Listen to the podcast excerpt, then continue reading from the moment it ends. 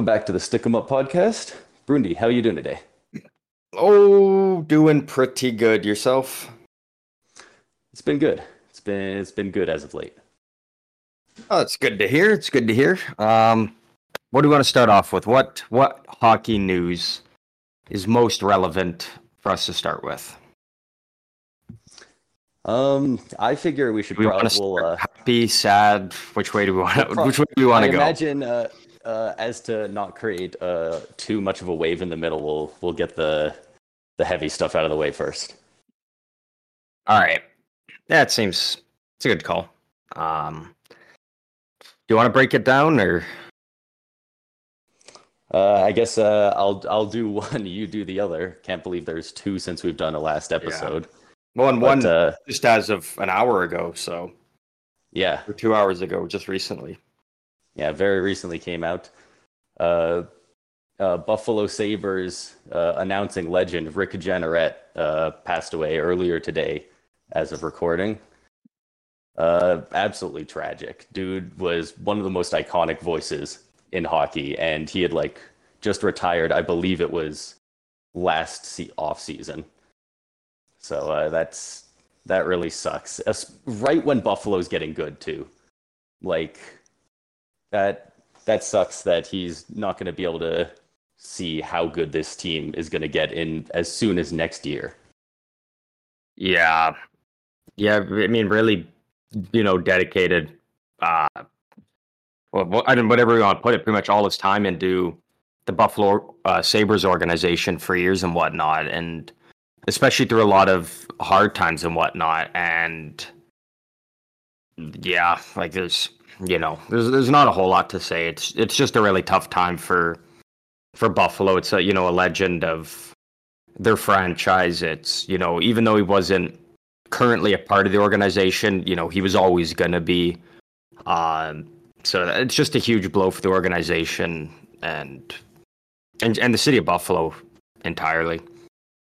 Yeah, yeah. Thoughts thoughts out to his uh, uh, close family. That uh, really is tragic. Yeah. Um. Yeah, and then the other one, um, Toronto Maple Leafs prospect Rodion Amirov passed away um, a couple days ago due to uh, the complications of um, uh, what was it? A brain tumor he had. yeah, I yeah, I'm not sure on the specifics, but uh, I just know that he it was due to the brain tumor that he was diagnosed with. I believe Yeah. around two years ago.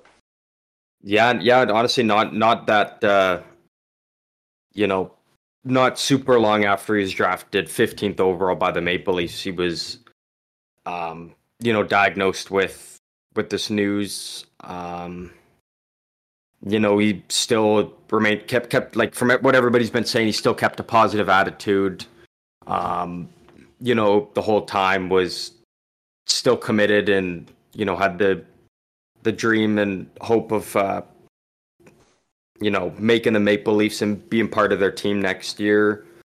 Um, you know, just just super sad. Uh, a great young player gone way too soon, and you know, like Yeah. it's more like and we talked about the other day. You know, we said it's more than. Um, y- y- you know, this is bigger than just hockey. Like this is a, a life of a, a young man who um, still has whole life ahead of him. But like he, like, you know, I think a lot of people had him pegged to be a starter for the Maple Leafs next year. Just this, he had so much skill and talent. Um, he didn't play last year um, over in the KHL just due to you know everything kind of going on. Um, but I just, it's just tough. Yeah, you, it's- you never like seeing stuff like this, and you know you always want to see these young guys you know overcome uh, these just terrible obstacles they're set up with, and you know it, it's just tough to see when it you know you don't get the um the the right result or you know the happy ending. Sometimes things just go this way, and it's it's an unfortunate uh, part of life, really. Yeah, it's it's absolutely brutal. I mean, he wasn't, you know, he wasn't uh, constantly online from what I know or anything like that, but uh, every once in a while he would give an update, and uh, every single time Uh, it was whether it was his condition has stayed the same, improved, or gotten worse. Uh, it was always uh, this is if it was bad news, it was always a this is a minor setback, and it was always a when I get better, not if. Uh, so Yeah, it exactly. Uh, uh, you know whenever somebody's uh, ill in that way, it uh, you you know it's always it always feels good to see them keep a positive attitude, and it seems like he never lost that, and so it uh, it really is a tragic scenario. And that tells you a lot about a guy right there, you know, going through something like this and just constantly being able to, you know, keep a positive attitude, positive outlook on life and all that. Like that that just tells you all you need to know about the the guy and it's just a you know, just a huge loss for the entire hockey world in general. Yeah, not not to mention getting diagnosed with something as severe as a brain tumor uh, during like while COVID's going on, or uh, at the very least in a post-COVID world. Like it's, uh, Yeah. that's it, it would be very easy to you know fall into uh, some sort of depression or just you know be down on yourself about it. But uh, Yeah, he exactly, uh, right. he never seemed to fall victim to that. So uh, yeah. yeah, it's uh, really too bad. And again, thoughts thoughts are with uh, Rodion's family. Yeah, um, uh, that, that, I mean that's that's the tough news to kind of just get out of the way. Um, now we just got to try and build build back some of the energy and um, Yeah, I think it, though, it's Back into this often episode. important to get that, that kind of stuff out of the way at the start, and you know address address it first because even if it is a bit somber news, it's it's kind of regardless of what goes on in the league, it's always the biggest news. Like Yeah. that, like you said, it transcends the sport. yeah, exactly right.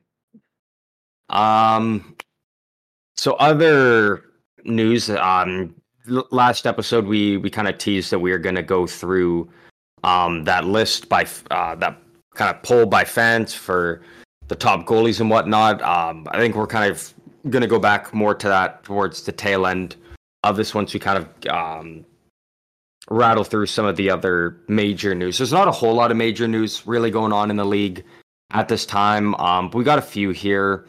Um, I believe it just came out today, if I'm not mistaken. Um, that Jonathan Toews said he is going to take off. Uh, he, he's going to. He's not retiring, but he's taking this upcoming season off from hockey, or at least Did from he say in the NHL. season, or did he just say sometime? He he's taking this entire um, upcoming season off. Um, and he said his hope is and plan is to return to the league the following year. Um, so the 2024-25 season is when Yeah. he's aiming to to get back into the NHL and um, find find another team to to sign with and and play with moving forward.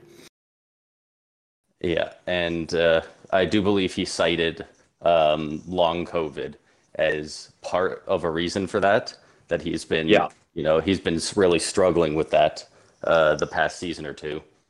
And uh, Well, and- I mean, trying to be an elite athlete, having your your lungs and your respiratory system hampered, like that's that's got to make it so much harder. Yeah, well, speaking of, of long term COVID, the next um, thing I want to transition to for news was Brandon Sutter is um, making a return to the NHL after taking two years off due to long term COVID issues. Um, he's signing a trial contract with the Edmonton Oilers in hopes of you know landing a, a real contract and, and getting back into the league. And th- that that's awesome to see him. You know, because again, the, the you know the symptoms and severities of long term COVID can really do a number on a player, and so to see him, um, you know, make that journey back to the NHL, get an opportunity, and not only that, he can be a very very effective bottom six player for the Oilers. Um, you know, if things go right during training camp and preseason, he could, you know, be a great addition for the Oilers, probably making league minimum. Um, and whatnot. But like that, that would be an, you know awesome to see. You know, um, Sutter get back into the league. Not only that, but seeing what he can bring to the Oilers, who are desperate for you know that strong depth. Yeah, uh, we definitely saw that in the past, this past off season, or this past postseason rather. Uh, they sorely need uh, depth that can keep up. Like when you have Draisaitl scoring, what was it, 13 goals in 12 games, or or 14 and 13, and you got McDavid scoring at a almost two point per game pace. Like you need, you all you need is a bit of depth scoring, and Yeah. you're pretty hard to stop. Yeah, honestly, um, yeah, I, re- I really hope it goes well for him. Just because you know I've always been a fan of of his game and the way he plays, and you know, and and it, one of the biggest things is always just you know, no one will ever understand the feeling unless they're you know playing in the NHL or or whatever professional league um they're in.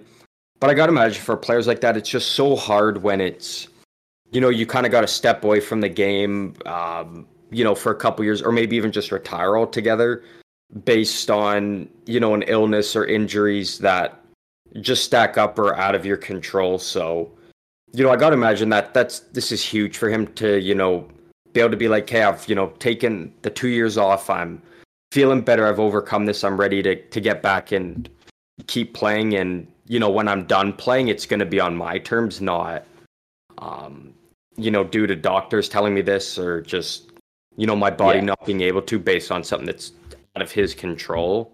Uh, so I got to imagine that's a great feeling for him. And I feel like he's going to come in just guns blazing, doing anything he can and uh, to earn that contract.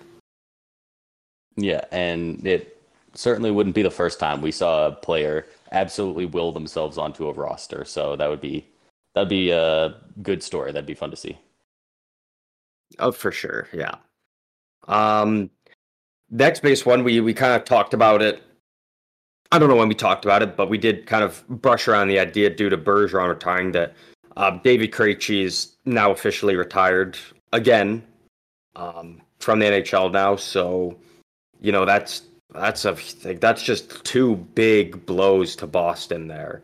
And and we knew that that Yeah. this retirement was coming. You know, we talked about how last year was kind of you know, call it the last dance or, or whatever you want, you know, with Krejci and Bergeron signing those one year deals for cheap. Um, you know, they they they did what they they had to do to allow Boston to put together the best possible team to go on one final run. Um, you know, best regular season in NHL history, if, if you want to call it that. And It's you know, hard came not short in the know, playoffs. as well. I Like, mean, if uh, you're a Tampa fan, maybe you maybe you maybe you view it differently, but Well, so I I did before. I I always liked arguing that Tampa had the best regular season, but they were like tied in wins with both the I believe it's the it was in the 70s. I think it was 73 74 if I'm not mistaken Canadiens. And then the uh 97 98 or some late 90s Red Wings. And all three of those teams had 62 wins and Yeah. so they were all like right close and then the bruins didn't just meet that but they went to like 65 i believe or 64 so Yeah. it's so- something they, they kind of separated from the pack a little bit it's it's hard to argue as much as i hate it Yeah, but uh, and it's just it's a huge blow for them. Like now it's you know, and and I always believe I think the biggest thing is you know having that good of a regular season. Um, you know, is probably good as it feels for the players, the fans, coaches, management, everything. I think it's such a curse because I think you get to that you know halfway point of the season pretty much, and Boston, you know, they knew uh, they were at least in the playoffs. President's Trophy was pretty much a guarantee. You know, if they just keep doing what they're Yeah. doing, and I think they just felt too relaxed and too safe getting to the playoffs.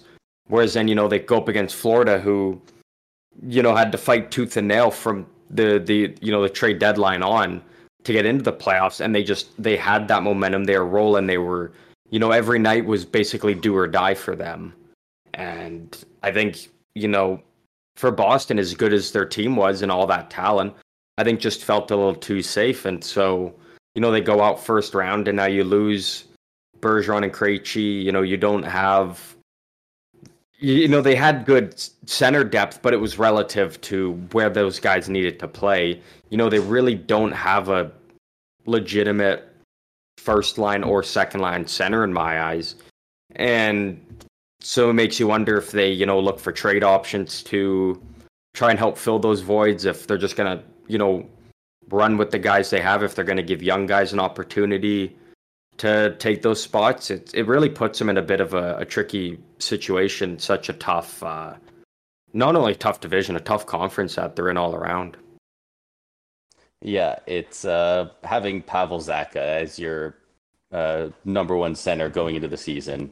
It, it's really tough, and uh, all of a sudden they're uh, they're looking like a really good trade partner if Calgary is still looking to trade Elias Lindholm instead of uh, extending him if he doesn't want that.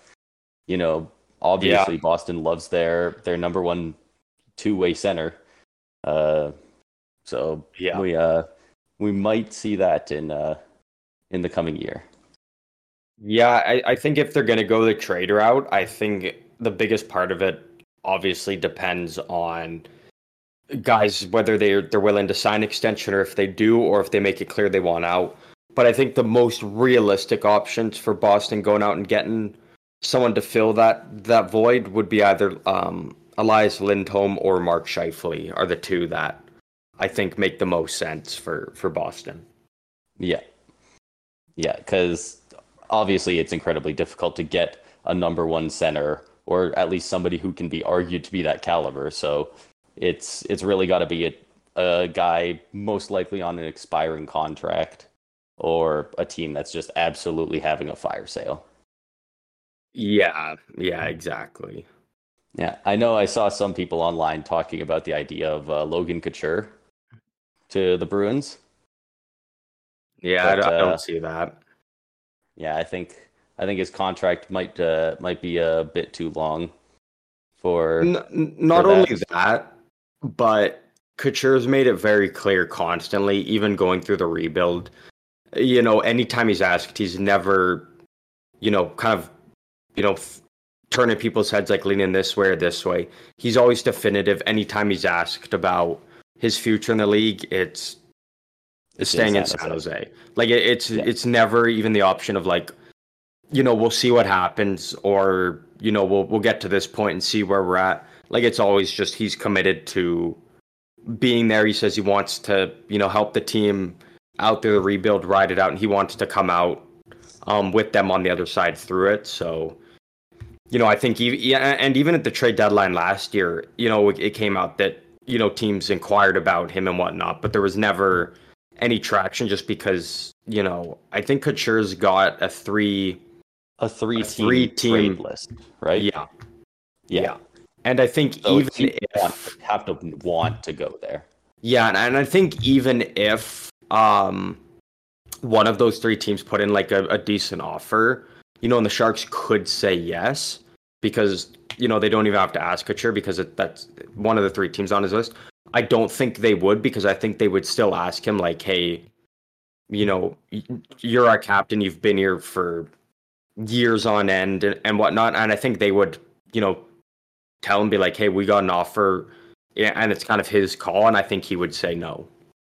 Yeah. I think he is well, so, he's just one of those guys that it isn't going anywhere and has no problem staying with the same known. team is more important than going in cup chasing, which is incredibly admirable. Exactly. Uh, you love to have a guy like that on your team, especially the captain.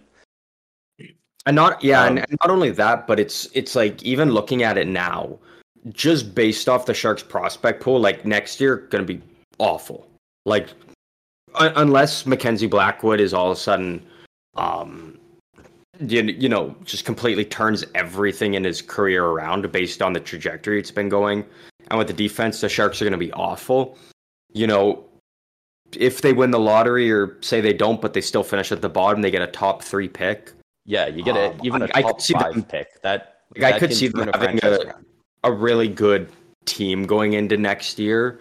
And so I think Couture kind of can also see that and be like, you know, I don't. It's not necessarily as doom and gloom as uh, people are making it out to be. Like next year is will will be tough, but I think they're kind of starting to see that there could be light at the end of the tunnel, and it exactly. may not be as, you know, because I think I think people don't realize that really the Sharks have kind of been going through this rebuild for, you know, I would say at least three seasons now. Um, yeah. Yeah, I, I mean, they like they haven't been one of those teams that's literally tear everything down. All your guys, you know, that have been there for years, and and those of your guys are gone. Like they didn't take that that road, you know, like other teams did, and but, but they've still been going through a rebuild for a while. So it's you know people are saying like, oh, they're a good five or six years away. I you know, call me biased one. I really don't believe that. Like I think they're. No. It could definitely be turned around by as early as next season. Um, just based on the guys that they have right now who are locked in and committed and the guys that are you know ready to come up and then you know next year x player you get i'm assuming in the top five will smith and maybe like a quentin musty or some are all on the team yeah, they, they, they could be a very um not a good like not a very good team but they could be at least like a team sniffing around a wild card spot um in two years time yeah, I, I don't know about as soon as next season. It it definitely could happen. Uh, stranger things have happened, but in what two to three years, I would be shocked if they're still this bad. Uh, yeah, I would be shocked for next year is yeah is really just you know what they get at the draft next year, and then all these ex players like we talked about the you know the Duclair, the Rutta, the Hoffman, the Granlund. What happens with them? Um, you know, uh, my assumption is at least three of those four um, get flipped for something. I think the one that they would probably keep would be Rutta, just because the defense is yeah awful. Like we're looking at it logistically, Rutta very well could be the the Sharks' number one defenseman next year. I'd probably still put him as their number two. Uh, so I don't see him being moved. But you know the other the other three yeah. guys, whether it's for you know players who can be impact players next year or for draft picks of you know, guys that can, you know, be third or fourth liners maybe. Um, just just lots of options. So um, yeah, not to mention keeping Rutta would definitely help. Whatever go. Yeah, I think uh, help keeping a guy like Rutta as well. Uh, he's just a good shutdown defenseman, so it definitely increases your chances of being able to get a decent return for a goaltender if you end up wanting to flip any of the goalies they have. Because I know it seems like San Jose every year is trading one, two, or three goalies. They're they're uh, one point in the season or another. It's, it's a carousel.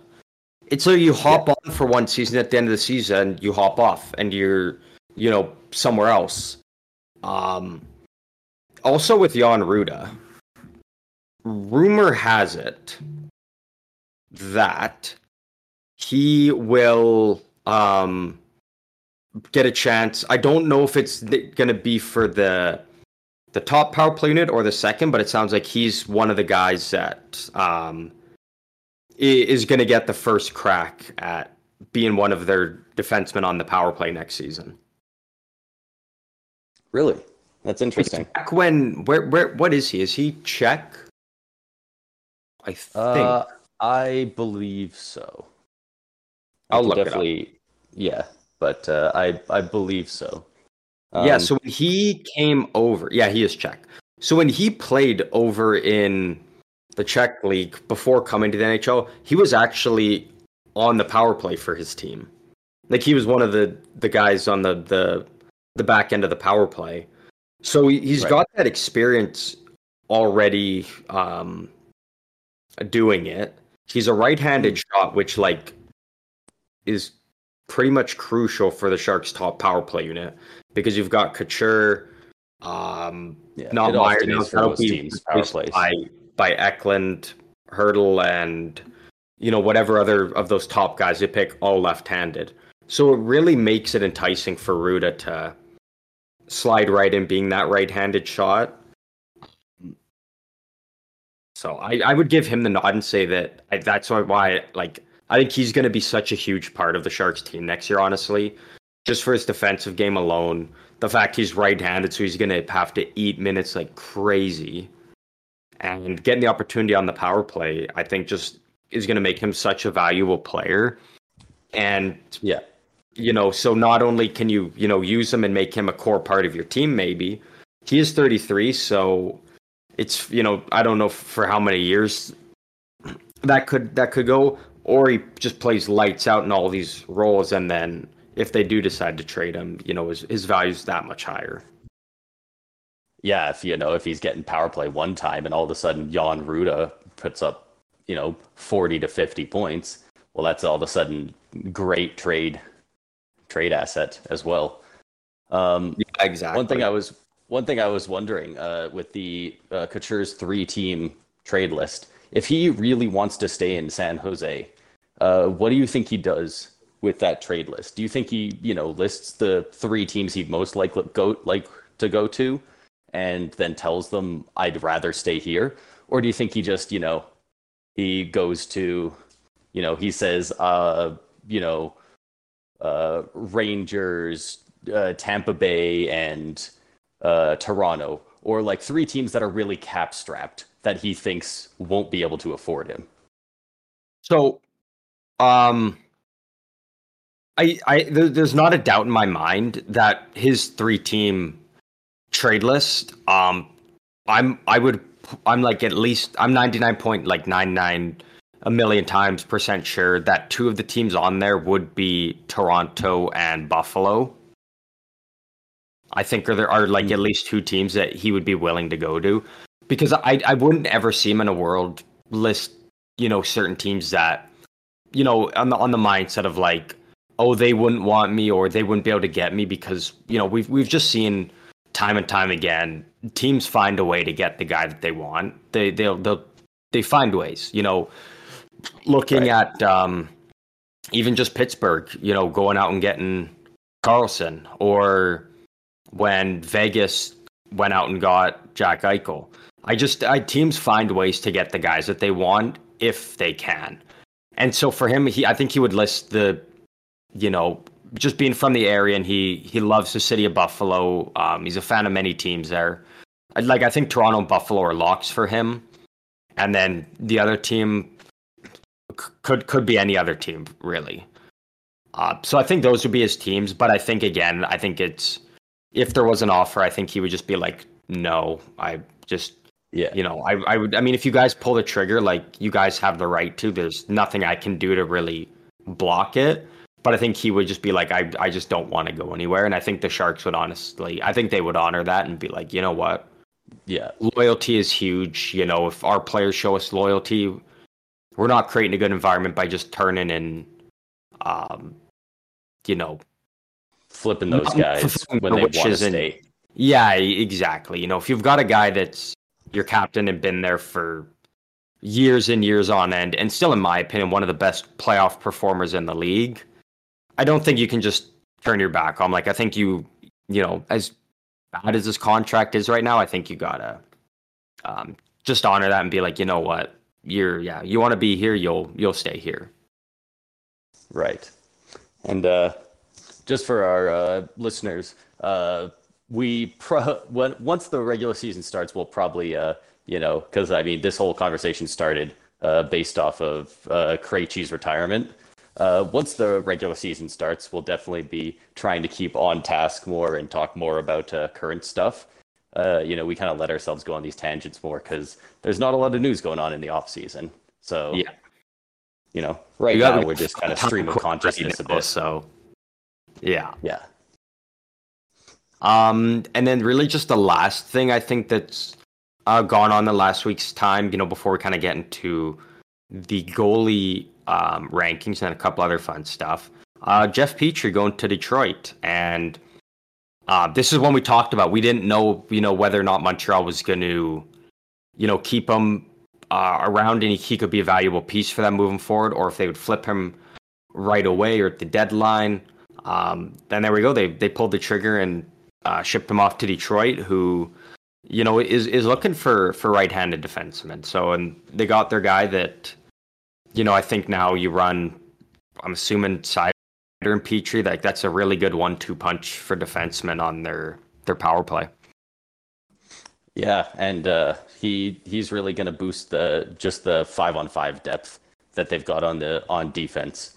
Uh, because since Walman uh, came out of nowhere and was really good with Seider last year, I, I literally earlier today rewatched that clip. Uh, it okay. showed up on my YouTube feed, and I was like, "Oh, you know, I'm watching that again." It, yeah. It's oh man, that clip is so funny the one announcer is just so excited for it. He like as they show replays, he just keeps hyping up the celly instead of the goal to the point where the second commentator starts to clearly get annoyed with him. You know it's, what? It's, really it's sick though. Like honestly, it, it was. Can sick. you just sit there and like just talk about it for days on end? It was so good. Yeah, um, but yeah, he he him coming out of nowhere and being a great pairing with Seider opens up Petry on the second on the second defensive pair possibly, and that's that's really good depth to add on the blue line there. There, uh, I I know a lot of people were saying that you know this season uh, the Senators, uh, the Sabres, and the Red Wings are all looking to break into the playoffs. In my mind, I was kind of like, I definitely see the Sabres and the Senators, but I feel like I always felt like the Red Wings were another year uh, away. But uh, after some of the off-season moves they've made, uh, I wouldn't be entirely surprised if they at least challenged for it. Uh, I disagree. I, I I think they'll be challenging. I really disagree. I don't think they'll get there. I, I think I, I, think the Atlantic's too strong. I think the whole Eastern Conference really yeah, is too strong right well, now. But and not only that, like I I really like what for the most part because I made it very clear how I felt about you know bringing in JT Comp for when you've got Andrew Copp. You've you basically got twins. Um, but I love you know them bringing in David Perron the year prior. Uh, yeah, I really like you know getting DeBrincat in there and having him locked in on a good deal. Um, Klim Kostin, I like.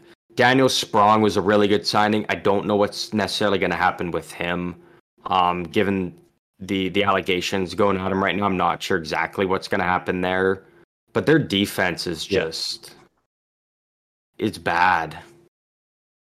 Like it's like like Seider, uh, you know, great first year, won the Calder and all last year, took a step back. I think the whole team did. You know, Jeff yeah. I think, is awesome, especially now getting him in at under 2.5 million. You know, between the the that's a good deal. retained from Pittsburgh and Montreal, I think is awesome. But like, so that that's your top two right there. Your two best defensemen are your lowest paid guys right now. Because yeah. now you've got Olli Maatta making three million, Jake Walman making three point four, Justin Holl, 3.4. Shane Gostisbehere, 4.125. I don't know about that. I don't know about that Justin Holl contract. And then and then Ben Chiarot, 4.75. Like like like looking at it realistically, you're rolling I'm assuming Seider first, Petry, then Holl. So you're paying a third pairing guy 3.4. On the left side, you probably go I'm assuming Walman, then Chiarot, then Gostisbehere your second highest paid guy, making 4.125. So, you, like, two of your three highest paid defensemen are probably going to be your bottom pairing guys. Yeah, I am I'm assuming, and it's and but the, and then even you know, but then you've got guys like um, I, I William Willander, I think is how you pronounce it, and then Simone Edvinsson, both guys who are you know, kind of ready to be in the NHL and stuff next year. So you throw those guys in. Well, now, like, you know, you can't really have Gostisbehere um, as a healthy scratch you just signed. So do you have Olli Maatta making three mil and can maybe Ben Chiarot at 4.75? Like, do you have them now as healthy scratches or? I I think that doesn't necessarily hurt them as much as it might a lot of other teams at the moment. Um, I'm not sure how much term the, some of those contracts have and if it will in the future. But uh, right now, some of their best players, like you said, Insider and Raymond, uh, are both still on their ELC. And that, one, uh, one year. Yeah. So that uh, that'll keep it down for now. I don't know how many of those uh, expensive defensive contracts are. Uh, Gostisbehere's the only one up next year. He signed just a one-year deal. Holl has yeah. three years. Walman has three.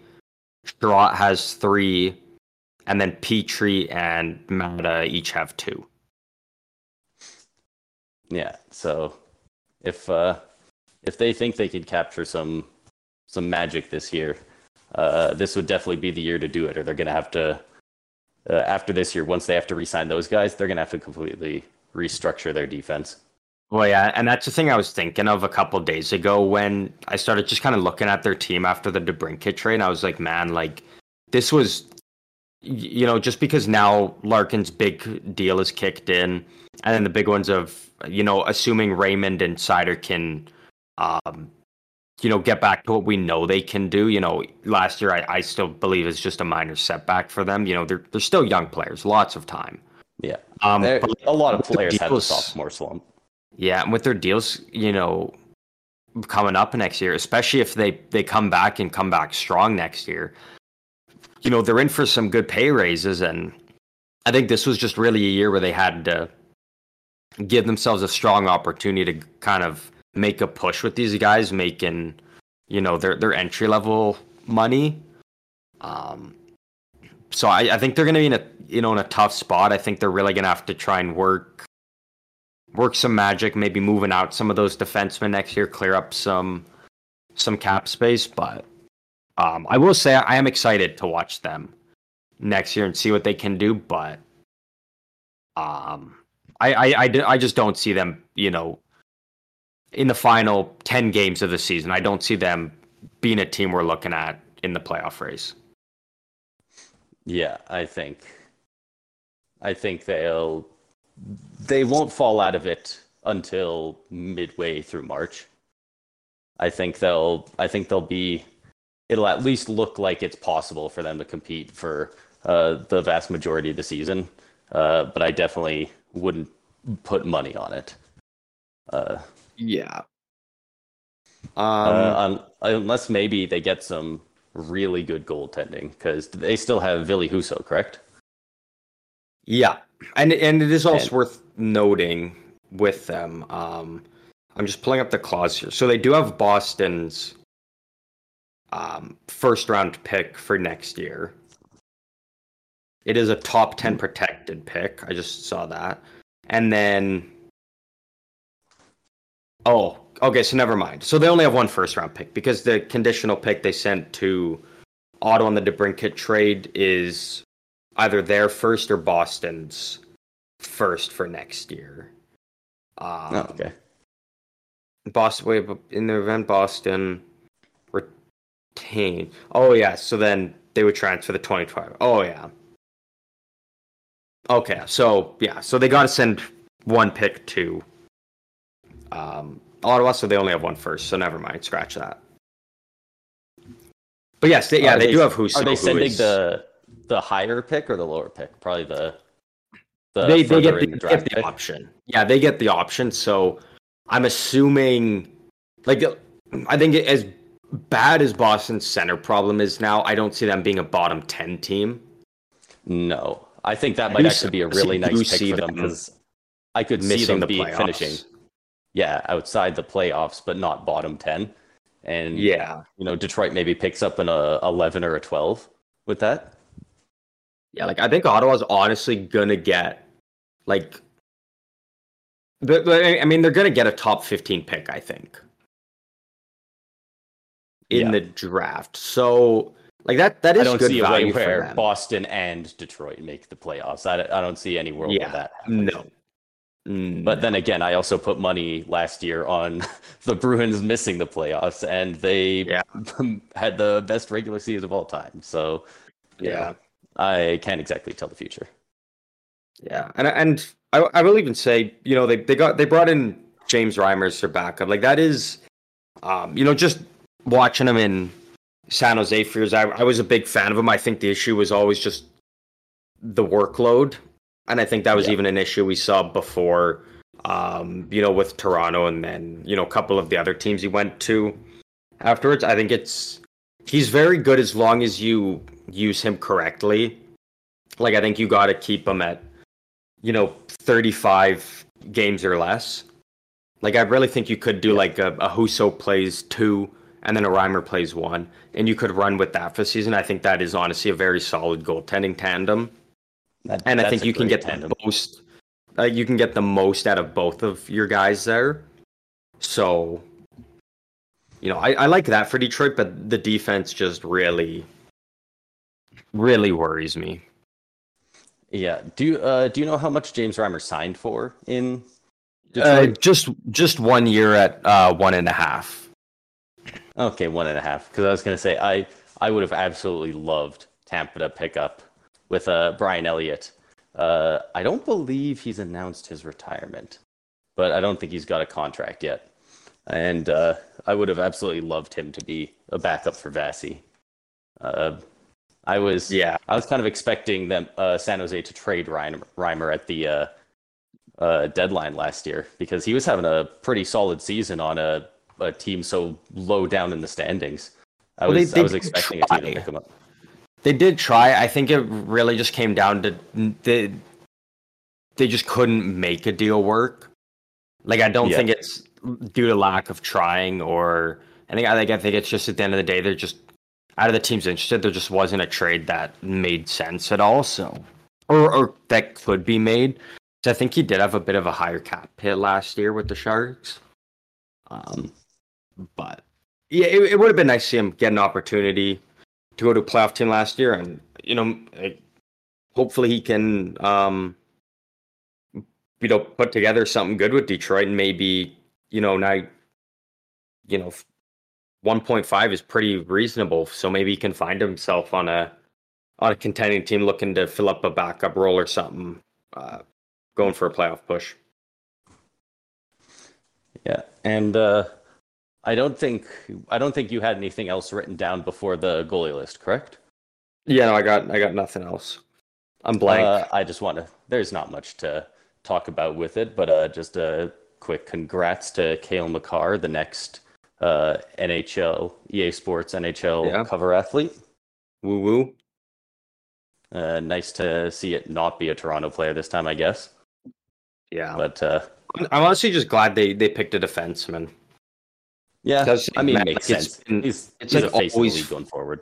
Yeah, like it's just it's always been forwards lately. Um, I, I honestly I really want to see a goalie cover again. Like I really Uh, do. I I was hoping So for it so bad. bad at right after Vasi won the Conn Smythe. Yeah. and we had our back-to-back cups. I I was really hoping that So if, if would uh, get it. say next year for the next NHL game they do a goalie for the cover, who who do you think they would pick? I think I think it would. Uh, there's a really good chance it would be Vasi, just because he's he's getting to that point where he's almost got that Carey Price effect around the league of just like he is. Uh, unless people have a different opinion, he is a very uh, default answer for who is the best goalie. Um, Yeah. But I wouldn't. They like with Cale Makar and stuff. They they love promoting the the young guys, the next generation. So I would not be surprised if it was a a Sorokin or a Shesterkin. Yeah, I think if I think if they did it, I think it would be Shesterkin. Um, Yeah. They I love that really- Rangers logo on the front. was say, I really think, honestly, I think that's what it comes down to. Like, I think even if you had Sorokin on the Rangers, I think it would be him then. Like, I really think it, it it's it's got a lot, but at least between those two, I think it's it got a lot to do with what logo is going to be there on the cover. Yeah. Um, I, I think that's a large reason why uh, That would be my their pick. back Would back be years, Tampa never got anyone on the cover. Yeah, I think I think they just don't see as a you know a team from Florida being being the fun, sexy idea to put on the cover of your game. You know that's why Toronto had uh you know Matthews on the cover like two years in a row or whatever, or two times in three years or whatever it was. yeah, Um, I I would not be shocked in the least if next year, unless Bedard has like an insane breakout season, um, I would not be surprised at all if it was Jack Hughes. yeah, yeah. That actually, yeah, that that would be a very good pick. I Um, think I think he's gonna be he's gonna be in a lot of NHL advertisements going forward. Yeah, He is he is fun. He's young. He's exciting to watch. Yeah. Yeah, I would I just I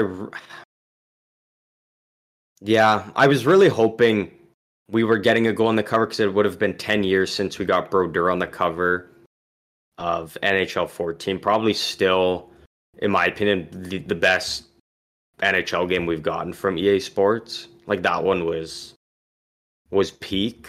Um, but I think I think 14 Just was really next good, year. if I'm remembering correctly, but they kind of blend together over yeah, time. because 14 was like the very end of um it, it was at least like the last all in they went on NHL game for the now it's it's the really old consoles like the PS3 and Xbox 360 um because for NHL 15 like they did have the the classic version for for those consoles but they really put all their focus in Actually, I think 15 was honestly just updated rosters and basically just a complete copy and Yeah. paste of 14. Um, Yeah, it the was- attention It went very similar. NHL 15 and the the next gen consoles that came out. So yeah, and then we never even at the the end of um you know the Xbox One and the PS4, like we didn't get that final like fully published good just game that we got before with NHL 14. I, I don't even know what the last one was, like maybe NHL 21, 20, I don't know, something like that. But we just we never got that same final game that was just complete and was just perfect. Um, Yeah. but fuck, I want Um, a goalie. It would have been so nice to have a goalie get on the cover again. Yeah, I, I'd love to see sense. Vassy on there. Did uh, other than Brodeur, do you know of any other goalies that have been on? Like, did Lundqvist ever get on? Did Carey Price? Um, Like, I feel like Carey Price might have, but I don't remember that far back. Um, I wanted for some reason. It's probably not true. I don't think it's real, but in my head, for some reason, I'm I recall um seeing Nabokov on a cover. So Kirk McLean was on NHL '95. He was kind of in there with um, Alex Kovalev. NHL 97, we got John Vanbiesbrouck. So those ones were pretty pretty close together. Um, and the- these are all, all just these are like just the um the EA Sports. Like this isn't 2K at all Right. because we're not focusing on I- 2K right now. Even though the old 2K games were sick. They were they were great. Um, I wonder. Yeah, I think a guy like Jack Hughes is most likely to get it next year, unless uh, a big name wins the cup. You know, if Edmonton wins the cup, it's gonna be it's probably gonna be a you know either McDavid or McDavid and Draisaitl on the cover holding the cup, or if the Penguins win it, it'll probably be Karlsson, Crosby, Malkin, and Letang all holding the cup or something like that. Yeah. Who? Uh, okay, quiz time. qu- Quiz time. Um, who? Do you remember who was on the cover of NHL 09? Oh nine. God, that is that is a long Eleven was. I, eleven was was Toews and ten was Kane. oh nine. Well, you're telling me that it's Toews and Kane, so is it like No, it's got nothing to do with the Was it Blackhawks. I was just letting you know in case you, you thought it might Oh, be those okay. guys. Yeah, no, I, I was just Oh, okay. too. I don't know if you were if those guys were coming to mind at all. God, I mean, what what was happening in 08? Uh, I mean, Ovechkin just had a nuts year in 08, but I don't know if they're kept going off the 07 season. So maybe it was like, maybe it was like Selanne with the with the Ducks. No, no. I, I don't know, Ginla. And NH, oh, NHL 07 was OV. Lecavalier was 06. Eric Staal was 08. You, you ready for NHL 09? Oh, I'm trying. I can't even think of like a grind. I don't know, Chris Gratton. He's he's Like- wearing the Flaming Sea. The Flaming Sea. Is it uh, Daymond Langkow? It's Dion Phaneuf. Oh my god, I thought you were gonna say That's was such a Daymond Langkow. bizarre one. Like I get I it, like he was elite back then, but like just scrolling through, I'm just like. I'm just like fuck man, like just comparing all the guys on the covers around him, like Yeah. Stamkos, Toews, Kane, and then Eric Staal, Ovechkin, Lecavalier. Like I'm just like fuck. It's just Uh, who's who kinda the odd one out. Or you know people in the at the least in the Hall of Very Good, as people call it. yeah. That's Um, that's like when you're looking at the Calder winners. It's like superstar, superstar, superstar, Steve Mason. Like Yeah. So there- there's just to go back to what started the whole um thing here. So really only twice since what was the first one I said? NHL was it 94? And- did you say? ni- 91. So we've only ever gotten didn't even know two there's games two- that early. we've only ever gotten two covers that actually feature just a goalie. Like there's a couple in the, the very the early '90s that had like it was like an action shot with like a couple players and a goalie, but like to have just the goalie be like, yeah, exactly. So to have the goalie be like just the focal point was uh, Vanbiesbrouck in '97, and then we didn't have anything until uh, Brodeur in 14. So really, only twice as a goalie had the sole um, cover. So f- for all we know, could be could be a little while longer before we get a goalie again on the cover. I'm gonna gonna need to see these goalies step it up. You know, maybe maybe if uh, Jake Oettinger strings together a few good years or something, you know, they'll throw him on there. Okay, I'm gonna send you There's- some right now. There's a lot of good young goalies in the league, which is nice to see because I remember about three years ago, it was like, it was all the old guard was just retiring and it was a bit of a wasteland. Yeah. Um so before we move on to the defenseman or the goalie rankings here that everybody's been waiting for, I'm gonna send you Yeah. something quickly here. I'm just because this thing I'm looking at just shows all the NHL covers and whatnot. This is crazy. Like I know it's well, like now 10 years ago, but like that does not look like Giroux on the cover of of the game. Like I just I can't see Giroux in that.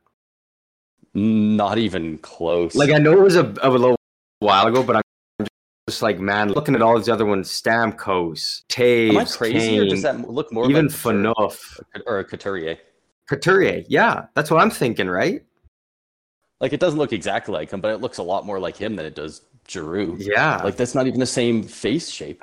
like all these, everybody else just looks the the same, identical to what they look now. That just it does not look like Giroux one bit. It's crazy. But uh, hey, that's what Philadelphia does to a guy. That's what Gritty does. Speaking You know of? Gritty, Grimace, did you ever try Grimace um, shake when they were out? I did not. I did not. I, didn't know either. It bugs me. It bugs me. Maybe maybe they'll do them ne- again next year. Maybe they'll just start doing it every year. Oh, yo, speaking of which, I'm not going to say where. I'm not going to say where just because the place already has a bad enough rep as it is. Um, but so it was like a week after, or, uh, yeah, honestly, it was, it was probably a week after the Grimace Shake came out. Um, where I live, there's a McDonald's, uh, or, or at least where I live half the year. The McDonald's that's like just down the street from where I was Yeah. uh, that I that I went to, you know, that like if I was ever go to one, like that was always the one I went to. It was like a week after the Grimace Shake came out, and they have like a little sh- they have like a little shed just out Oh, um yeah, behind yeah. I think you already their you- place. You, did tell me about this at one point. yeah, and they just they just found a, a body in it, which is like super sad. But it's like it was just you can just imagine the stream of comments online after that news comes out Yeah. just after the Grimace Shake, and that was already the running joke about the Grimace Shake. Um, yeah. but anyways, those those like that was so off topic. Great. that like, was so were- off topic. Um, I, I I just had this uh, idea like right now live. Uh, so Oh, I'm just gonna throw it news. out there. Don't don't know if don't know if this is gonna come to anything, but uh, we just uh, made a, uh, a Twitter and a Instagram account uh, for the Oh, podcast, and uh, maybe maybe we'll make a a special uh, episode that like we'll post on a Monday or an extra day or something, and it'll just be us uh, recording recording like a bunch of shorts in a row or something that we'll then post on there. Yeah. We can just even if it's you know it's like uh even if it's similar to the uh quiz style that we do, but just like a lot more fast and off the cuff. Yeah. Something Yeah. something like that. Sweet. It'll be Um, like be like one of those videos where uh, the guy runs up and it's just for a dollar, name a woman, and the guy starts freaking out. I'll just I'll just run up to you with a camera and a mic and be like, name three left wingers. Um, fuck, three left And you can wingers: Robertson, uh, Panarin, Kaprizov. Boom! got lucky. There we go. Yo, when you actually get put on the spot like that, it actually is tough. Well, yeah, that's why it's so funny because when it, when they run up to people and they're like, you know, they say something as obvious as name a woman, or sometimes they'll be like, they'll be like, say a word that begins with the letter T, and they just like can't do it. It just like stun locks your brain when somebody runs up with a mic or something. Pterodactyl. Um.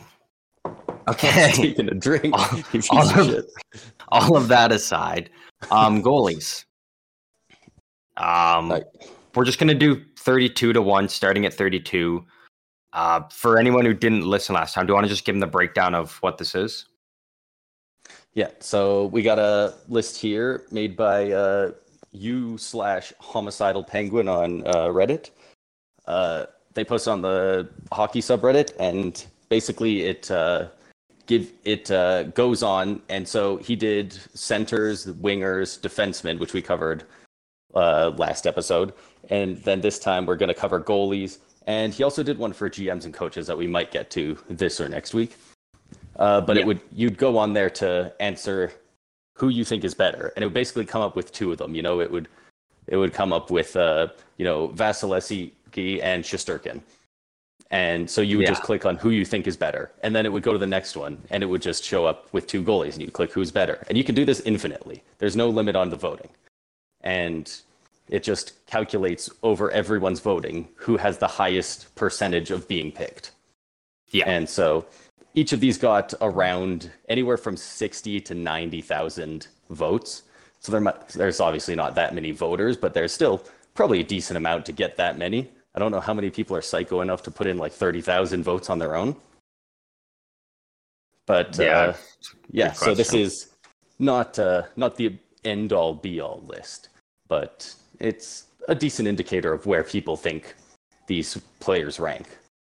Yeah. Um, it's also just like it's very blanket. Like it's who it's who is the best. So, you know, it might be, you know, who has been. I when I voted, I did it based on who I think's been the best over the past three seasons because I think consistency is important. but, you yes, know, some and people- actually, so Some people might just go off their last year. So, you know, maybe maybe a lot of people just voted Ullmark every single time he came up because he was incredible for Boston last year. But yeah. some people might not. Um, so when once we get to the top ten, I've actually put down how I would rank them, and I'm curious to see. Oh, you did How- some homework. Yeah, I want to see how they match up. I want to see. I'm That's probably gonna get like. I'm. I bet I'm gonna say right now before we get into it. I'm gonna get three. I bet I get three right. You're going to get three of the top 10, right? Or like in the, like in the right the position. Yeah, Oh, in the okay. right position. Yeah. I was to say, I would hope you'd get at least like, I don't know, seven or eight of the same answers. But uh, yeah, in the in the right order, it's uh, probably a lot harder. I th- I know for a fact that there's some of them that you would uh, disagree with, uh, just going off of what I think you would put some guys at. But uh, you know, the top five is pretty predictable, at least for who's there. Yeah, yeah. I think I think I've I'm, I've got the top five right. I just don't know what spots they're gonna be in. Yeah. I think I think I had very close to the same rankings, but I think a lot of other people uh, uh, were at least a loud amount of people were disagreeing. Yeah, But uh, we'll get there. Uh, so we're starting at 32, right? We didn't want to go through the Yeah. whole 64. Well, I mean, we can go with six. Yeah, honestly, fuck it. Yeah, let's just do coaches and GMs next time. We'll let that one build now. Let's just do goalies from the very beginning because I'm curious to see what teams have like both their goalies like below the 32. Uh, I'm not gonna lie. When I was doing this, there was a decent amount of names that I just like either didn't recognize at all, or at least didn't know what team they were on at this point. Okay. Um, but uh, uh, number 64, uh, definitely I would not put him this low. Oh, who's But the bottom after- of the barrel? After this Jordan season, I Binnington. definitely get why. Jordan No. Binnington. He did not no, get but he, 64. Jordan. No, but Jordan Binnington is a lot lower than he probably should be because I Nah, I assume nah. a lot of people just spite didn't pick him, which is kind of hilarious. All right, I'm curious. I'm curious who this is at the very bottom. Wait, 63 is Brian Elliott. Who do you think placed below him? Well, it's got to be. I think feel like it's got to be a young goalie with like no sample size. Uh, you would be wrong. It's Cal Petersen. Oh, sh- holy shit! He was supposed to be the face of the LA Kings in that. Now he's literally the bottom of the barrel. I feel like I feel like that's not fair to That's him. re- that's like I'm not gonna dive bias. to him because like this is already 64, but like I think it's recency bias, and I think a lot of people are taking his contract into account. I a Yeah, big. I mean, he got sent down to the minors at one point throughout the season because who was it? Was it Pheonix Copley yeah. came up and kind of took his spot? Like if he if Petersen was making like a million dollars, teams would be all over him. I think. Yeah, It's just his contract He's not the only goalie uh, that is fairly low down on the list, mostly probably because of their contract. Yeah, Jordan Binnington. Uh, but anyway, so yeah, like I said, 63 Brian Elliott, 62 uh, Charlie Lindgren, okay. uh, 61 Alex Stalock, 60 Yeah. Connor Ingram, Yeah. uh, 59 Martin Jones. Yeah. Fuck. He had a he had a fall from grace, man. Damn, he was I- sick in in his heyday, but like that. I mean, that is fair. Like I love Martin Jones, but like that is fair to put him there. Yeah. And it being fair to put him there is why I thought it was so crazy a couple episodes ago when we did the trivia on the uh, goalies in the past, like, what was it? The past six or seven years with the most wins. Yeah. And he was he was up there. Like Yeah. He had, he, had a fall. He was racking them in He had a fall. San Jose. man. He's gonna be in the AHL next year.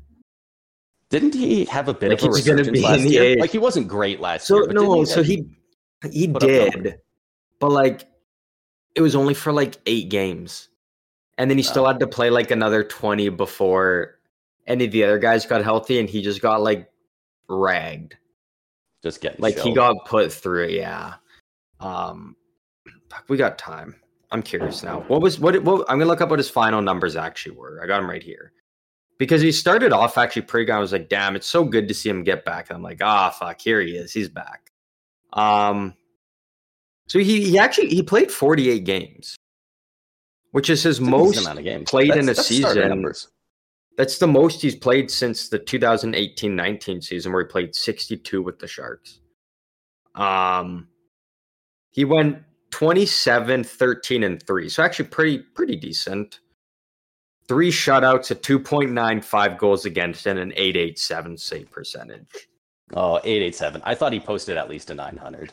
So it's like That's when you put him in, you knew you were going to win like two out of three games, but it was going to be like a a five four win, a six four win, a four three, five three, whatever. Like you knew it was going to be, you were going to have to really outscore your opponent, Yeah. type of thing. Um, And that's uh, not what you want to be thinking when you put a goalie in the net. yeah. a guy so I love Martin Jones, 48 games. yeah, probably going to be in the the AHL next year. Probably off the list next year. Uh, 58 James Reimer. Eh, yeah, that's fair. I mean, you do it like two, three years ago. He's probably maybe a bit higher when he, um, at least his first year, first year at the Sharks, he actually was pretty good given what was in front of him. But yeah, last year he struggled, so that that is fair to put him there. Uh, 57 Chris Driedger. Yeah, I think that one's just again recency bias due to him being injured. Yeah, I was. Uh, I I definitely saw some talent when he was in Florida. I was disappointed when he did didn't do too much in uh, Seattle Well, at the start. I was I was I'm- pissed I'm off because it was it, that was basically like a shoe in from the moment the Kraken were like a thing. It was like they're gonna get Chris Driedger now. Like Florida's got Bobrovsky, and they have to protect him because of his claws. And it's like they also got Spencer Knight coming up, so it's like Driedger is gone. And I thought he was going to be the starter for Seattle and do great. And then in free agency, they signed Grubauer. And and it was just like, well, shit. Now Driedger's a backup. Like he's, he, he can't be a starter because it's obviously Grubauer because they're paying him the, the big boy money and whatnot. yeah, he and came then- off of a Vezina finalist year that year.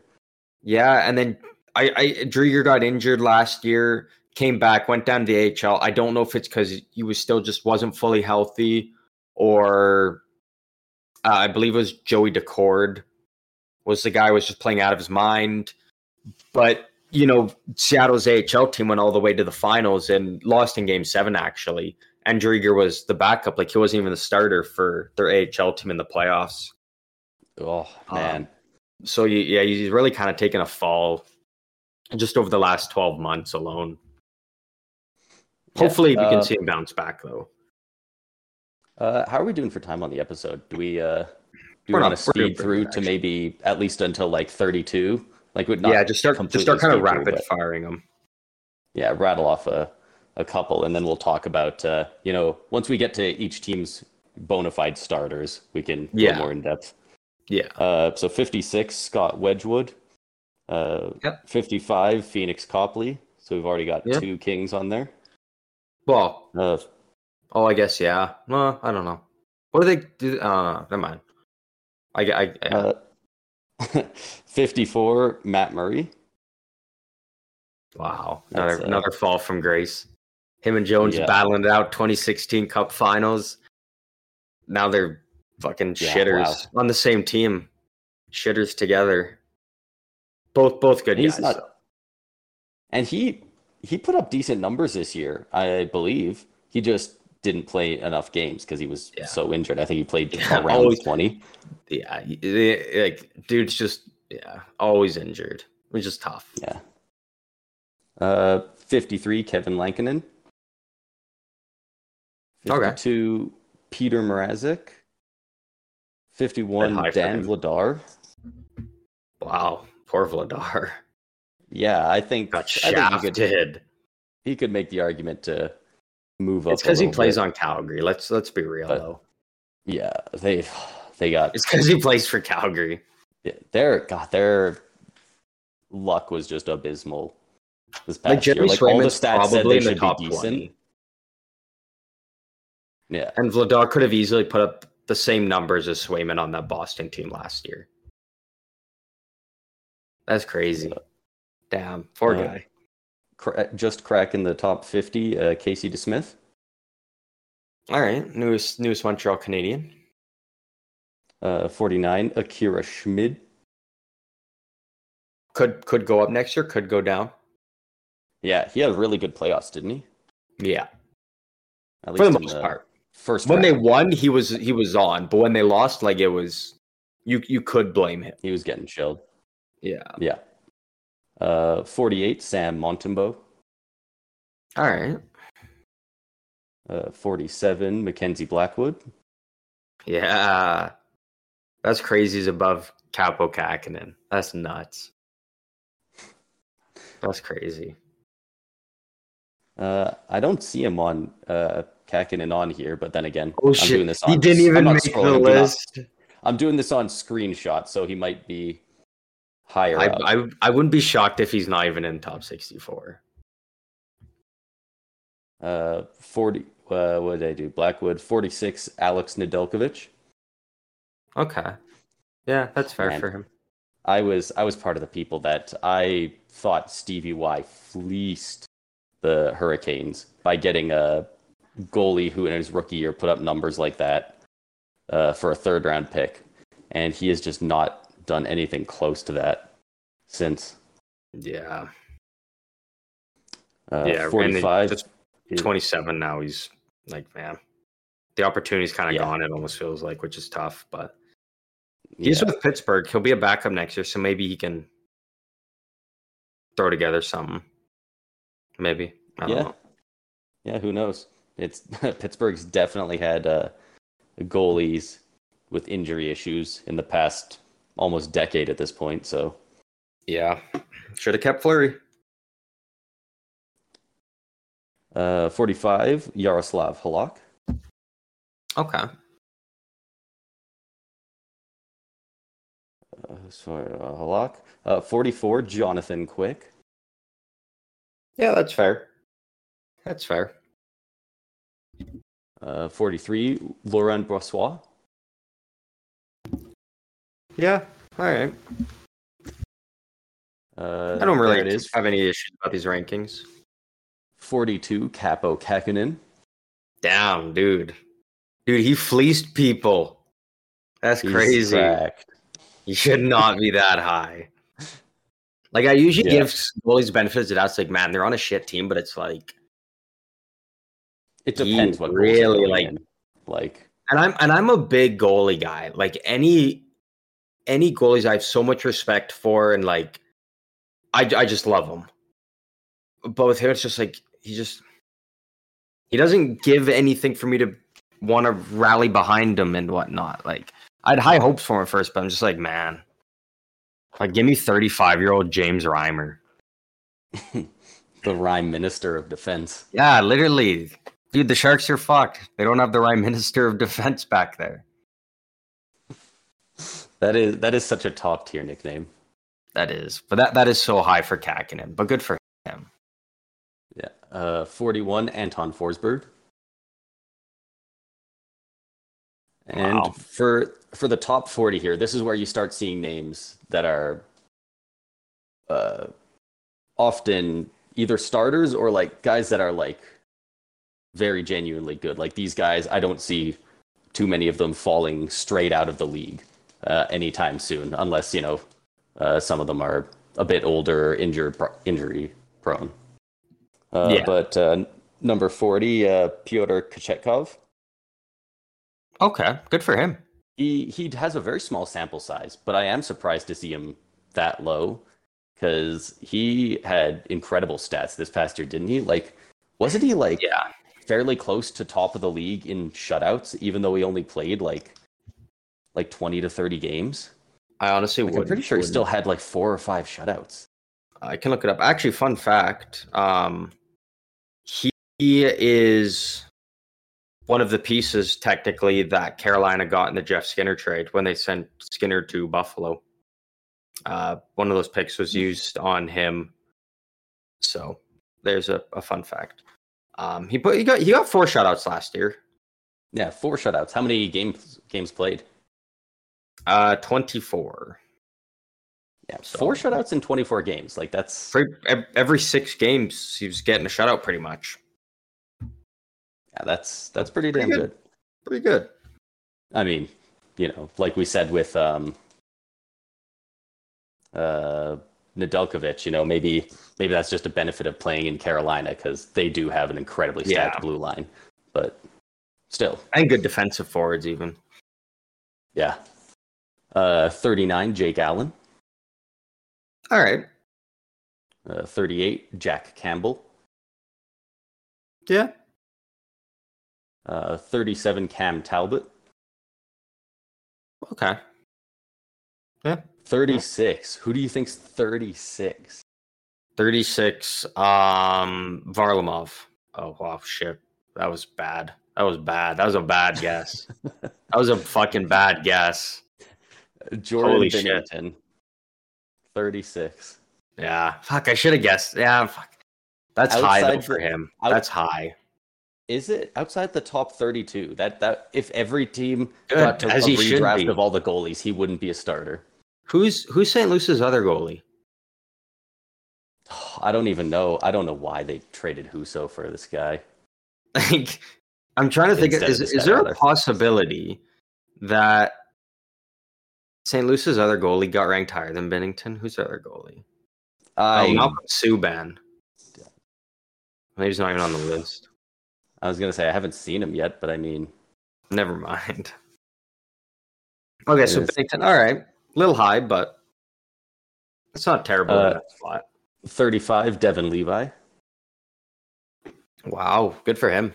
Probably going to go up, but come next year. Uh, 34, Pavel Francouz.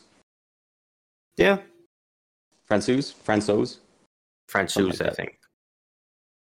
Suze. 33, Ukko-Pekka Luukkonen. That's a little high. Yeah, it's definitely, I de- could definitely see it going up later in his career, but uh, I think I think Probably a Levi will be higher next year. yeah, probably. But I think, I think, I think they're going to have to move uh, Luukkonen just because Yeah. I think he, I think he definitely could be a starter somewhere. Yeah, I, I, I do see him getting moved. I honestly wouldn't be surprised come the trade deadline next year if he goes to San Jose. Like I Uh, like the the goalie carousel is just never ending there. Yeah. The next, le- I would say all three of these next guys in the top 32 uh, are too low, in my opinion.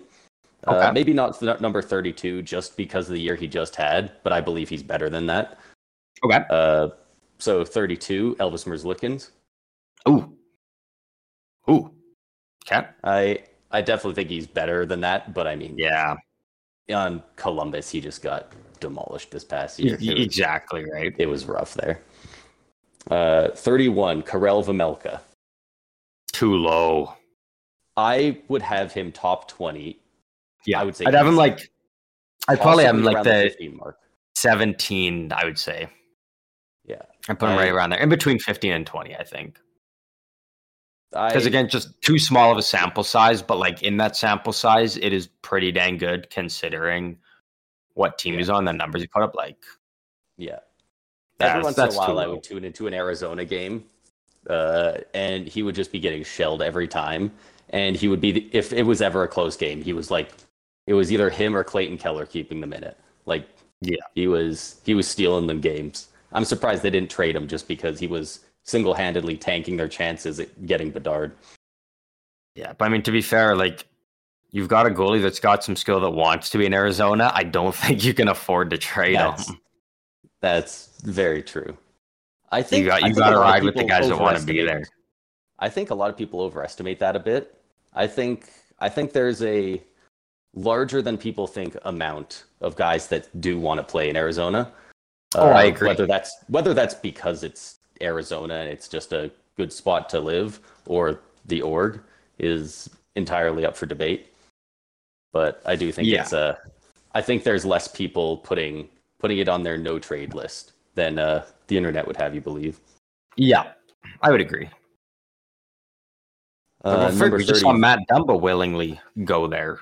Like it was only Yeah. a one year deal, but still, like you know, a guy that kind of should be in the prime of his career had a bit of a step back. Like still decide to go there. Like Clayton Keller, one of the best young players in the league, um, is committed to staying there. Like they, yeah, people want to be there. So, but Vejmelka should be higher. Yeah. that's a uh, one. 30, Ville Husso. Yeah, I'd have him a little higher. I'd have him like right around twenty. I think. Yeah, 20 to 25. Uh, 29, Spencer Knight. Okay, that's that's not that's not terrible. I'd maybe have him a little bit lower, Yeah. He, just because he uh, was kind of supposed to be the guy, and then he hasn't uh, he hasn't quite put it together yet. But goalies can take longer to yeah, to exactly. But like, it, I'm I'm not like outraged by him being there because he he is very good yeah. I could very well be Florida's number one guy again next year. Like, it is a possibility. Uh, just a quick glance up the list. I don't see anybody at this point that I would argue like should not be in the top 30.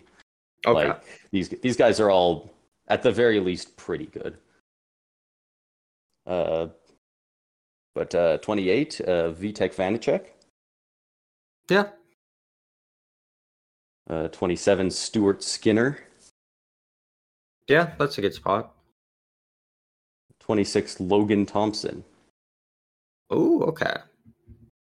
That one's interesting. Uh, 25, Philip Grubauer. Grew, yeah, Good for good for him for bringing it back because uh, man, Yeah. that first season in Seattle, it looked like he was just going to fall off a cliff and just like disappear out of the NHL in in a season. yeah. So it's uh, yeah, it was really starting to look like he always just was one of those guys that benefited from a good team in front of him. So it was good to see that, you know, he proved he can kind of carry the weight load for the team when need be. uh, 24, Antti Ranta. Oh, okay. Uh, 23, Tristan Jarry. Wow. I didn't think Jarry's gonna be that low. I was gonna be more around he the would, 15. you thought he'd be higher up. Yeah, I thought he'd be kind of around the 15 spot. Wow. I wonder if people. I wonder if there's a decent amount of people that are still uh, down on him from his playoffs. Uh, Maybe, yeah. Yeah, that is two true. years ago. Because I know a lot of people were were really annoyed at him then, but uh, yeah, he's been he's Yeah. been pretty consistent whenever Yeah. he's been able to stay healthy. Uh, 22, Semyon Varlamov. Yeah, that's a good spot. I don't hate that one. Uh, 21, Filip Gustavsson. Yeah, yeah. I, that's that's around where I would put him, just because Yeah. you know I think come it's next a year. small he- he- sample size, but Yeah. he was really good in those games. He was And stealing games to- for them. and that's the thing is like as good as he's playing, it's hard to run with him for the most part when you've got Fleury there that you brought in and whatnot. So, you know, I I I mean, two years time, like he could, you know, if, if he keeps kind of going the the path he's on, like we we could be mentioning him in the top ten conversation. Like I think he's got that much uh, just skill right now and potential and upside that like he, you know, if he keeps going the way he's going, he he could easily start to get up into that top ten. Yeah. these uh these screenshots were taken uh uh I took them one of the other days when we were recording, I think. Uh but they they're taken about an hour later, so I was just looking at my phone and I thought it was way later. I thought it was like Oh yeah, I thought it was almost one o'clock. I was like, what the hell? Uh, 20 is Adin Hill. okay. Well, obviously recency bias there. Yeah, but not not un, unearned. No, no, definitely not. Uh, 19, Joonas Korpisalo. Yeah, I, I think that might be a little bit high for me, but uh, yeah. I, I mean, too much lower. yeah, he, he- I, he's in that area. Yeah, you can make the argument for bumping him down a couple. Uh, it's not terrible to have him in that area at least. No. Uh, 18, Marc Andre Fleury. Okay, there he is. Yeah, that's a good spot for Fleury. Yeah. I think Now just because again, it's just not getting that high sample size, so he's he's not like a, a, a true number one carrying all the weight load. So yeah. I feel like there's a huge shift uh, from 18 to 17. Just like the past three guys we've named, Fleury, Korpisalo, and Hill, to the next three. okay. Uh, 17, Carter Hart. Oh shit. Okay. Uh, 16, Darcy Kuemper. Oh shit. Okay. Wow. And 15, Alexandar Georgiev. Wow. Shit. Okay. Yeah, they uh it really feels like it goes from a lot of guys that are kind of the the 1B or the 1A on teams to the bona fide starters real quick there. Yeah. Uh Yeah. 14, Jacob Markstrom. Markstrom number fourteen. Oh wow. Okay. He's he's still holding on to some of his street cred. Good for him. I uh I I really hope he bounces back cuz my god, it was just it was just uh, gut wrenching to watch him at times last year. You know, he'd he'd be, play so good, and then he'd let a goal in with five seconds left, and it would just like ruin his play the rest of the game. Or he would, you know, he would he would let the goal in on the first shot, and it would be like a def- defenseman shot from the blue line, and you could just tell he was just it was just ruining his night, night in night out. Like Yeah. He's he's clearly better. We know he's better than he played last year, so I'm hoping to see him bounce back. Yeah. Along with basically the entire team. Yeah. Uh, 13, Freddie Andersen. Wow. Shit. Okay. No fucking shot. John Gibson's in the top ten. No shot. Well, we'll he's see. in the Well, top we'll 10. see. Uh, let me know as soon as we hit any of your guys that are that you have in your top ten. Well, that We're was the point where that was Andersen right there. I was gonna at say. 10. yeah, that's why I asked. I was gonna say I'd I'd probably have him right on the right on the cusp. Yeah, I had, I had him at ten. So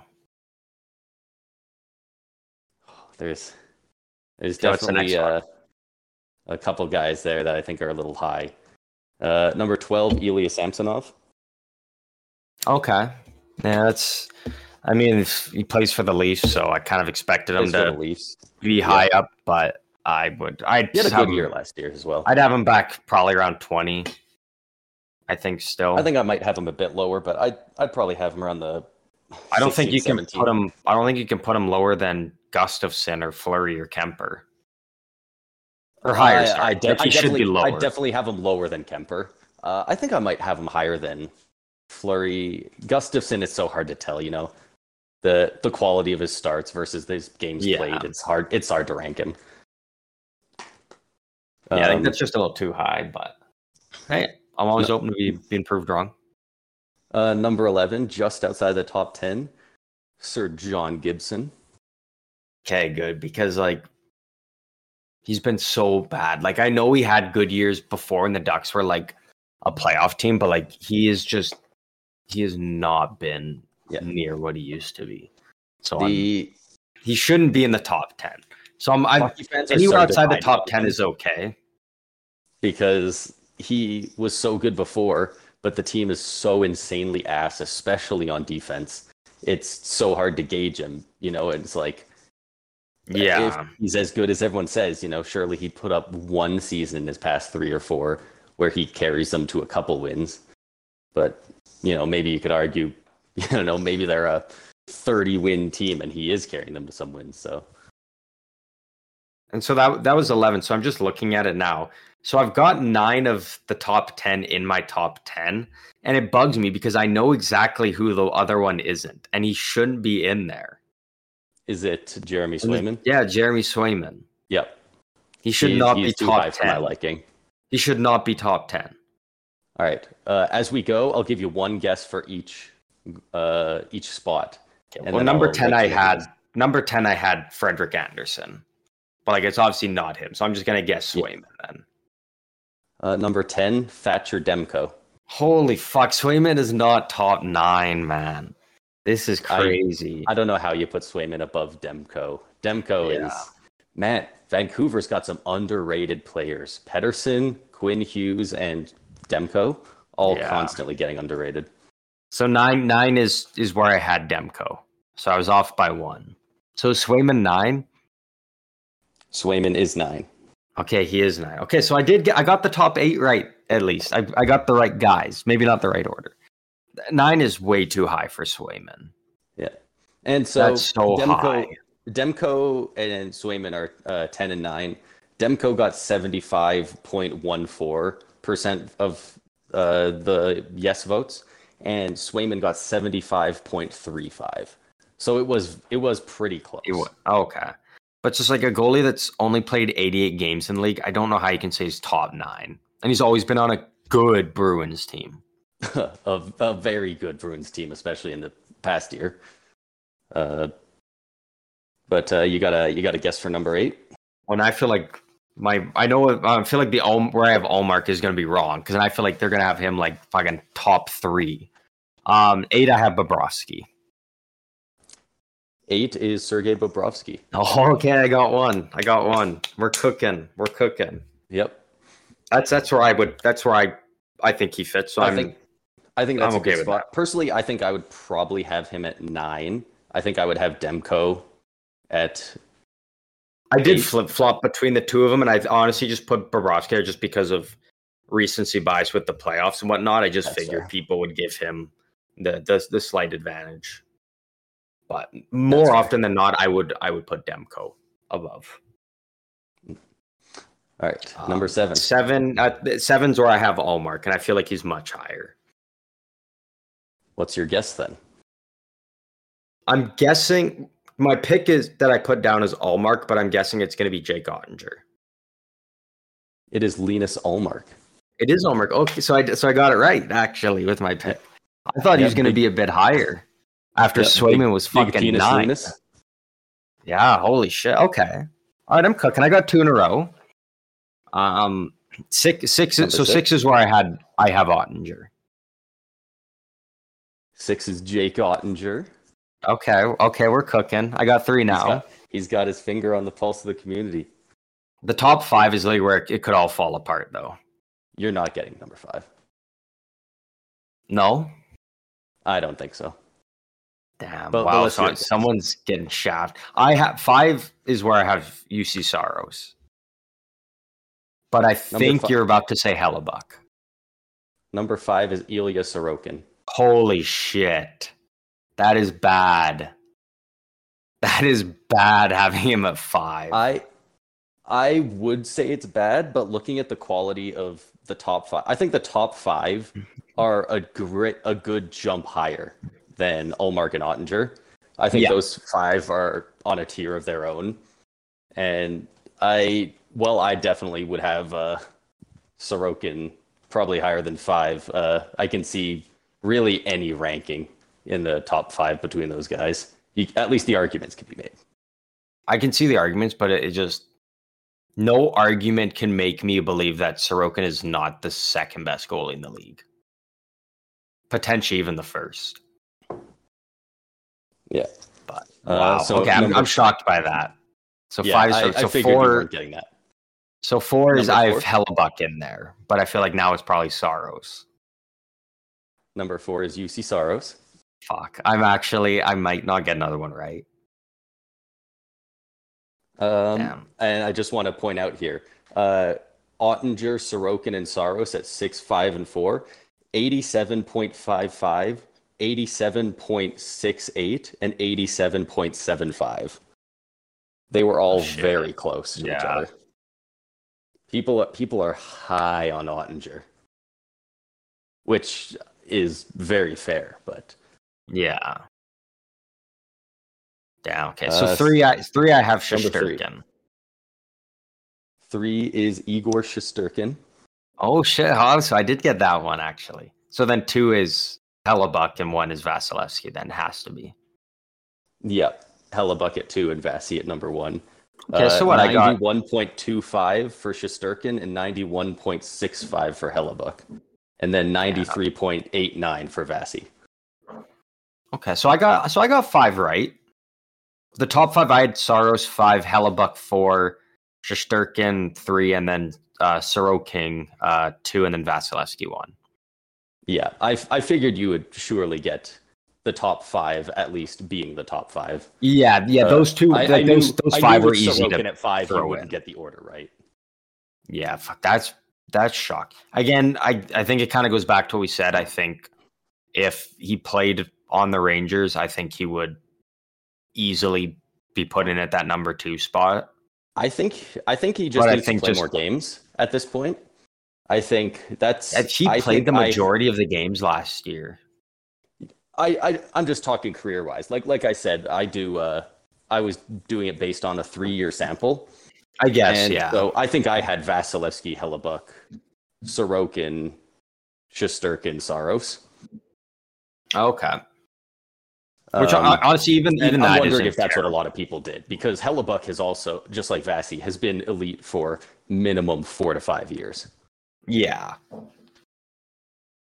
Yeah. No. Yeah. Yeah. I'm. I'm It's, definitely not like. I have no complaints with Hellebuyck being in at number two. I think that that is very, on a very fair team that uh, does not have a very strong defensive presence. Their blue lines, you know, all right, but their their forwards do are they don't have very many two way guys. Yeah. Um, Yeah. as as a Lightning fan and a Vasi fan especially, it's it's very uh, fun to see. You know, Oettinger, Sorokin, and Saros are so close in their numbers, and then Shesterkin and Hellebuyck are super close in their numbers. and then like two and a half percent higher than Hellebuyck Vasi's Vasi's kind of still got Yeah. a bit of a lead. Yeah, he's he's he's the the clear cut guy right now. Yeah, but uh, people are starting to throw, you know, names like Sorokin and Shesterkin and Saros in there. And uh, I mean, that's the first time anyone's really challenged Vasi for uh, best goalie in the league in the in the last five or six years. So Yeah, You know, it's, it's- been a while since it's nice to see goal, goalies conversation that can be made. drumming it up. Yeah, which is which is Yeah. good for the league though. It it shows like Yeah, you know which is crazy. It was they're kind of up. in yeah they were kind of in a weird spot for a couple years where it was like you know Carey Price has kind of gone now Lundqvist quick like kind of those guys were like yeah Pekka Rinne was old, the other the one old guard really dropped off, and it took a couple years for any new guys to show up. I know. yeah it was it was pretty much just Hellebuyck and. Vasilevskiy and that was just Yeah. kind of it for a couple years so Yeah, when Shesterkin had his incredible season uh, two years ago, uh, you know, because I always like looking at goalies over the last couple of years. And so when, Yeah. when people after that one year were saying, you know, Shesterkin's the best goalie, I was I was kind of like, everybody pump the brakes for a second. You know, there's yeah let's There's a reason you know- there's yet. a reason you, we haven't had a two uh, 60 goal scorer two years in a row uh, since like the early 90s or whatever despite Yeah. you know ovechkin being insane and whatnot like it's it's hard to put up insane numbers like two years in a row like Yeah, exactly right. Um yeah, that was the the list of the goalies. Um I think we're to save the kind of been going for for a little bit here. Um the coaches and GMs next time. Um uh, Braden, anything you want to kind of add here before we sign off for this one? uh no i think i'm good that was a that was a fun list to look through i uh i was surprised reading through you know going from like 32 to 20 you can you know they're all on a relatively similar level and then at one point it really shifts from you know fringe fringe backups to to the 1a 1b guys and then to the bona fide starters Yeah, yeah. Honestly, it was a good. It was it was a good change between the kind of the, the tiers of of goalies. Um, but yeah, uh, thanks to everybody for listening and those who support us, and we will uh, catch you guys in the next one.